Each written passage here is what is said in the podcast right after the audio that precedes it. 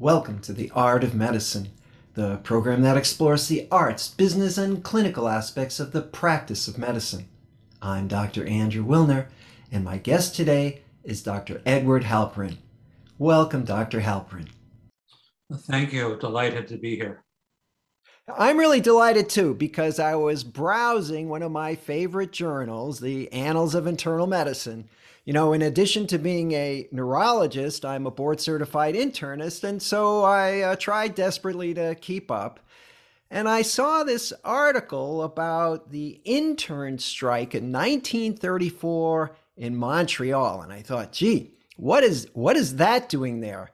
And it resonated with me because, in fact, I was a neurology resident in Montreal, but not in 1934, but between 1985 and 1989. I did my residency and epilepsy fellowship there. And I noticed that it was a very timely topic. So, Dr. Halperin, please tell us what you do during the day and how it is that you came to write this article. I'm the chancellor and the chief executive officer of New York Medical College. New York Medical College was founded in 1860 and is a health sciences university just north of New York City.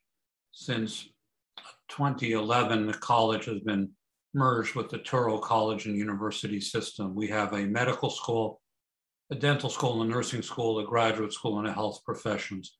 And I am by training a pediatric radiation oncologist, take care of children with cancer who need radiation therapy. And I also teach the required first-year medical school course in the history of medicine. So that is most of what I do during the day. Your question as to how I came to write the article is, starting in the 1980s, I began doing research and publishing articles on the history of racial, religious, and gender discrimination in medicine. In the mid-1980s, I drove around North Carolina when I was an assistant professor at Duke and interviewed doctors who sued to desegregate the hospitals in the Carolinas, and also interviewed the hospital administrators who got sued. And that was my first history of medicine publication, the desegregation of hospitals and medical societies in North Carolina. It was in the New England Journal of Medicine. The project I was working on about 2.5 years ago was I was trying to understand why out of the 80 medical schools in the United States in the 1920s and 30s and 40s, why there were 10 of them that ignored the anti-Semitic and anti-Roman Catholic admissions quotas in the United States. Why did 15% of the medical schools not comply with the quota system approximately? And I was going through old manuscripts in an archives in a library in Manhattan, and I found a letter from Bernard Gimbel. Gimbel's department store, Macy's and Gimbel's, New Yorkers may remember. Bernard Gimbel was a very prominent, very wealthy businessman, and he was writing a letter saying, what happened to the guy who lost his job in the Montreal intern strike? Did Rabinovitch ever get a new job? I want to know. Now, I'm supposed to know all about the history of racial, religious, and gender discrimination in medicine. I had never heard of a strike in Montreal by interns. I didn't know who Rabinovitch was and why he had lost his job. And I didn't know why Bernard Gimbel was interested. So I continued on the project on the quota system, but I started investigating what was Mr. Gimbel interested in? And I quickly learned from looking at old newspapers that all the interns in Montreal had gone on strike in the French-speaking hospitals in 1934 to prevent a single Jewish intern from being hired.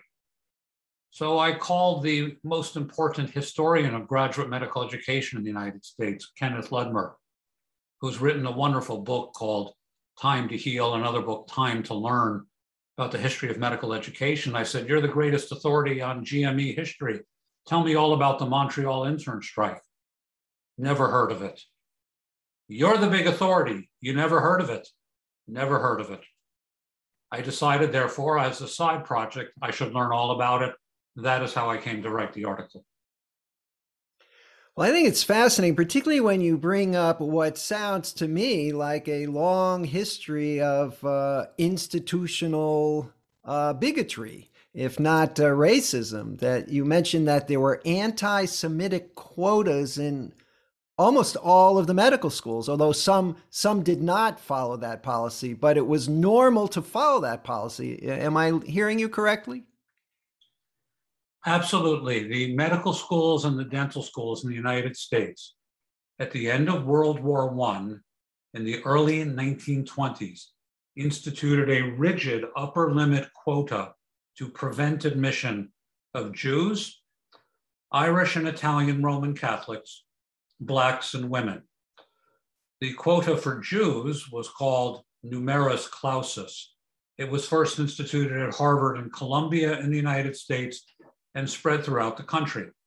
You will remember that this is an era in which about 60% of the applicants to medical school are Jewish, but the quota placed an upper cap of 5 to 15%.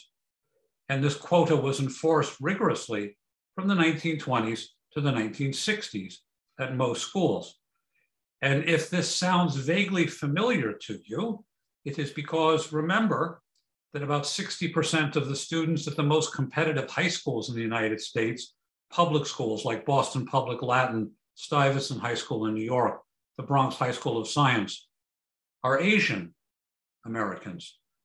But how come the Ivy League schools all seem to have between 15 and 20% Asian undergraduates? The 60% of the most competitive students in the high schools are Asian, but 15, 20% of the students in the colleges are Asian.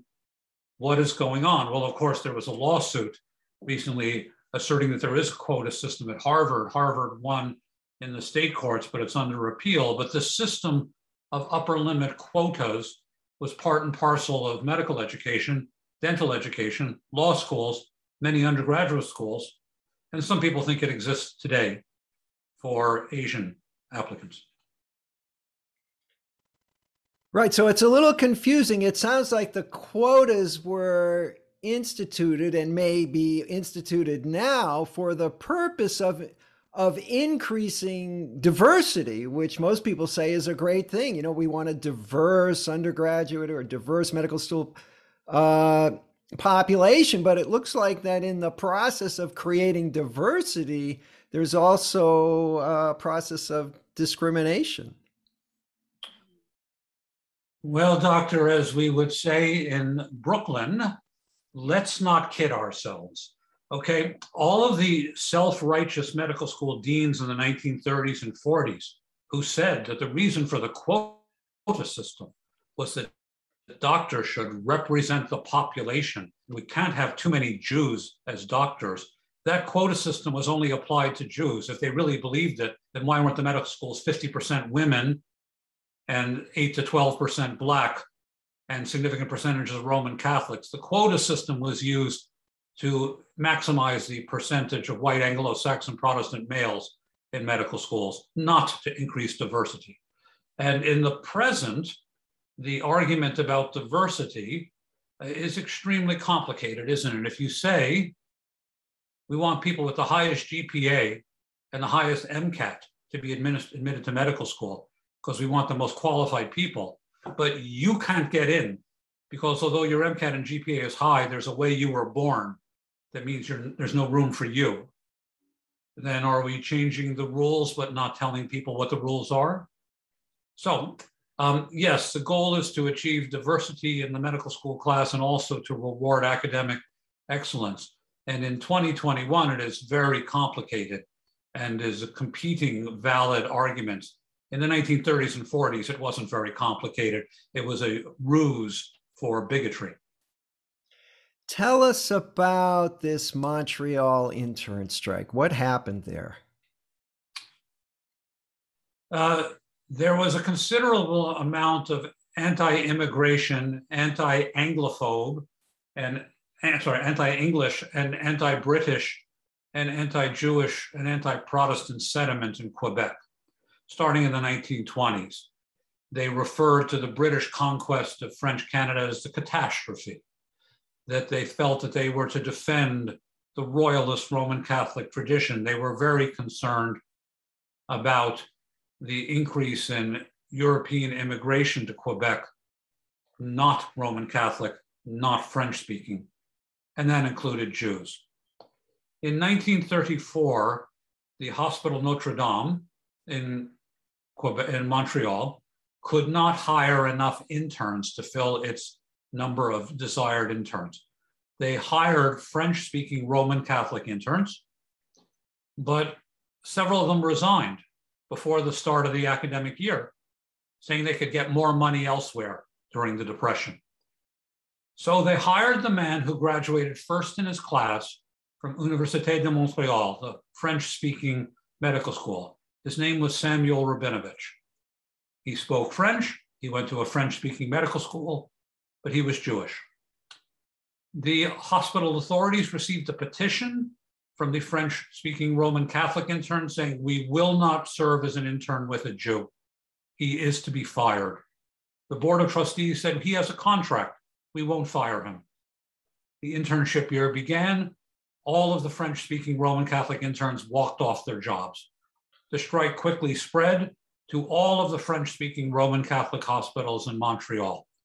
The only intern on duty was Samuel Rabinovitch, running from bed to bed to take care of patients. As the strike progressed, it was discovered there was a urology fellow at Hotel Dieu, Avram Stillman, another Jew. An anonymous letter was received by that hospital saying, "Fire him. The Jews are trying to replace us. We will not be replaced." The strike could not be halted. Most of the French newspapers supported the strike. Leading prelates of the Roman Catholic Church supported the strike. Eventually, to end the strike, Samuel Rabinovitch publicly resigned, saying that he had taken an oath to provide medical care to those who needed it, and the only way to do so would be for him to resign. The hospital did not punish the strikers. They went back to work, and Rabinovitch was unemployed.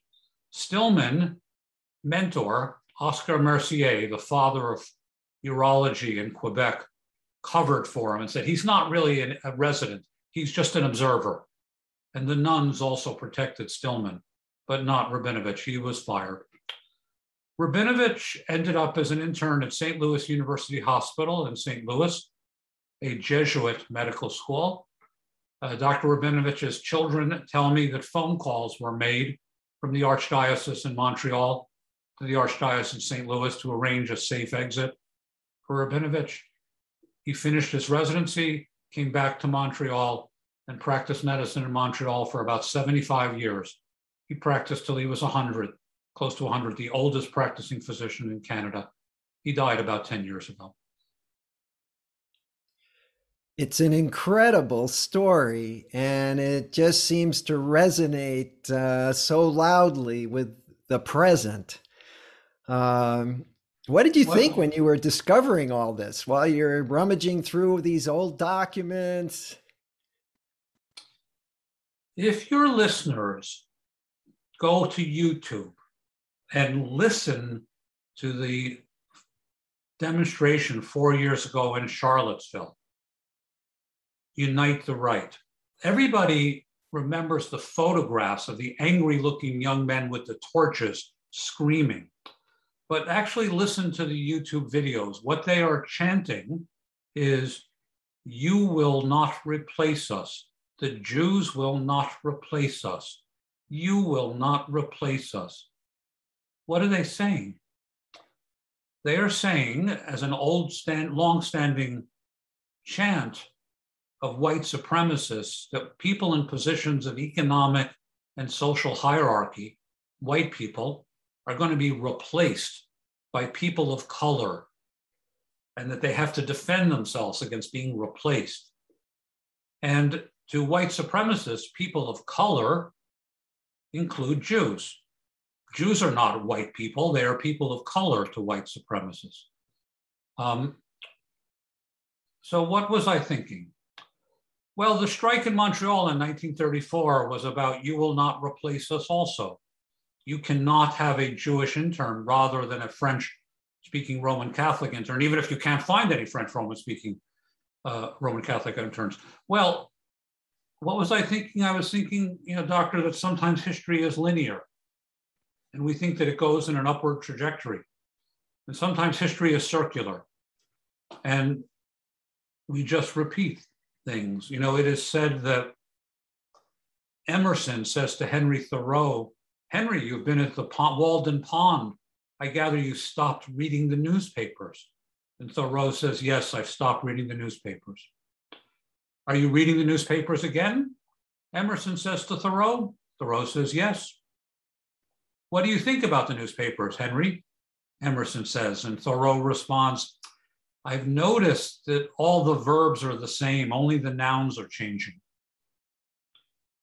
Well, that's circular history, isn't it? Only the nouns change. The verbs are always the same. You will not replace us.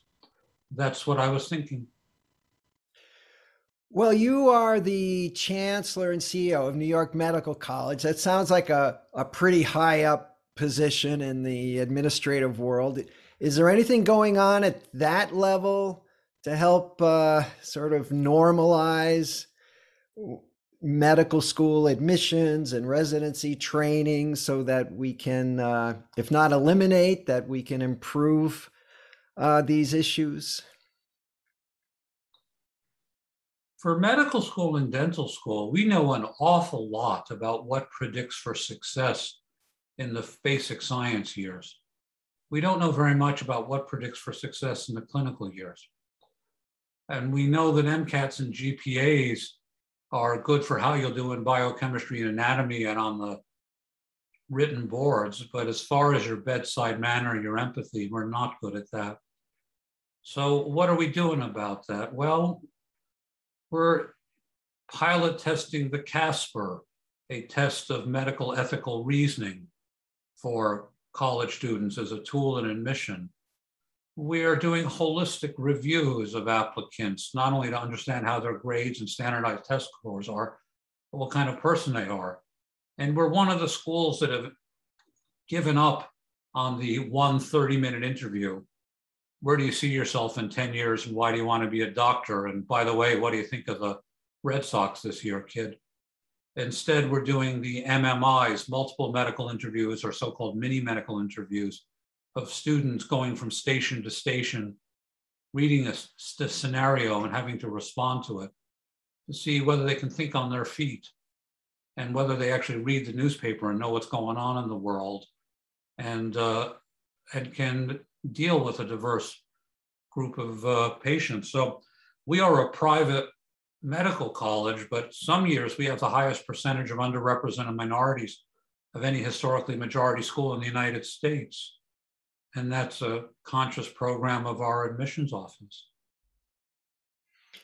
Dr. Halperin, this has been a fascinating discussion, and we're just about out of time. Is there anything you'd like to add? Well, I mean, perhaps your listeners would be interested in the project that I began with. How did I find Bernard Gimbel's letter? And that is, when there is prevailing bigotry, why don't some institutions comply? And that was the key question I've been looking at, that I've been working on this project for a very long time. Why did some schools ignore the quota system? And I have found a couple of themes. They include schools that were located in cities where there was a highly diverse population able to exert political or economic pressure.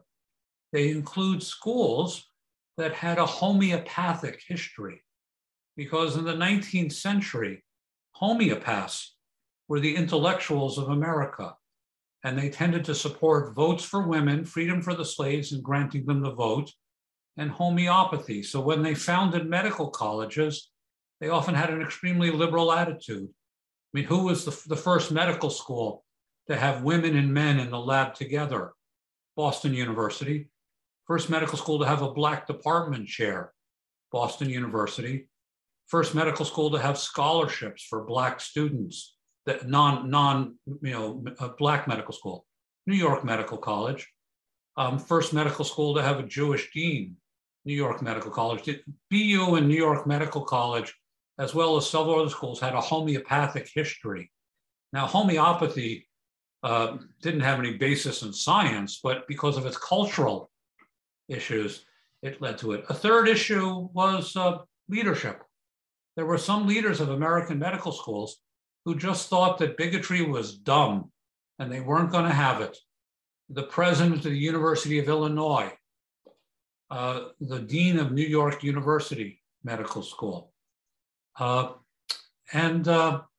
then also, you know, credit has to be given to the women's medical colleges. Women's Medical College of Pennsylvania not only admitted women, but admitted Jewish women, saying you can't be bigoted.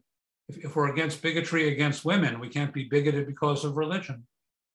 And maybe there are lessons in that, you know, for today about understanding institutional dynamics.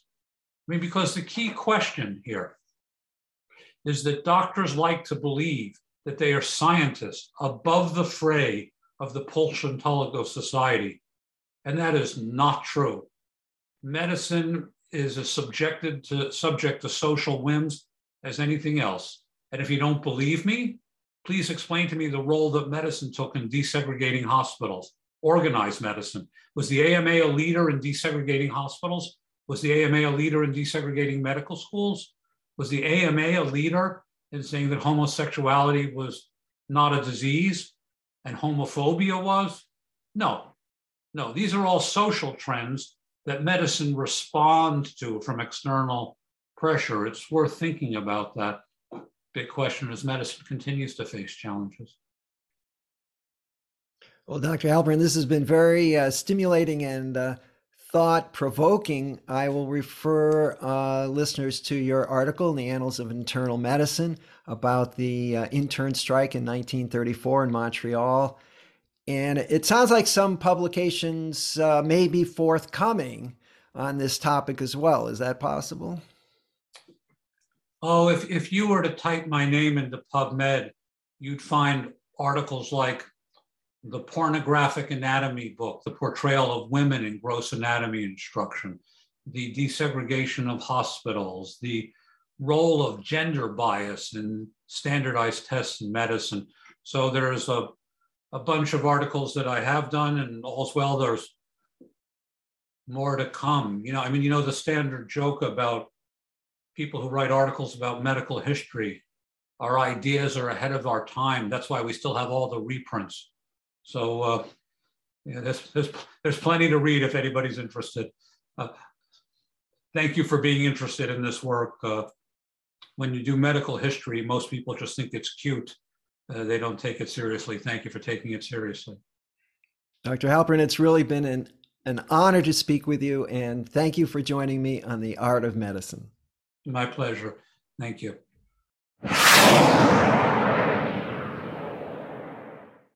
This program is hosted, edited, and produced by Andrew Wilner, MD, FACP, FAAN. Guests receive no financial compensation for their appearance on The Art of Medicine. Andrew Wilner, MD, is Associate Professor of Neurology at the University of Tennessee Health Science Center, Memphis, Tennessee. Views, thoughts, and opinions expressed on this program belong solely to Dr. Wilner and his guests, and not necessarily to their employers, organizations, or other group or individual. While this program intends to be informative, it is meant for entertainment purposes only. The Art of Medicine does not offer professional financial, legal, or medical advice.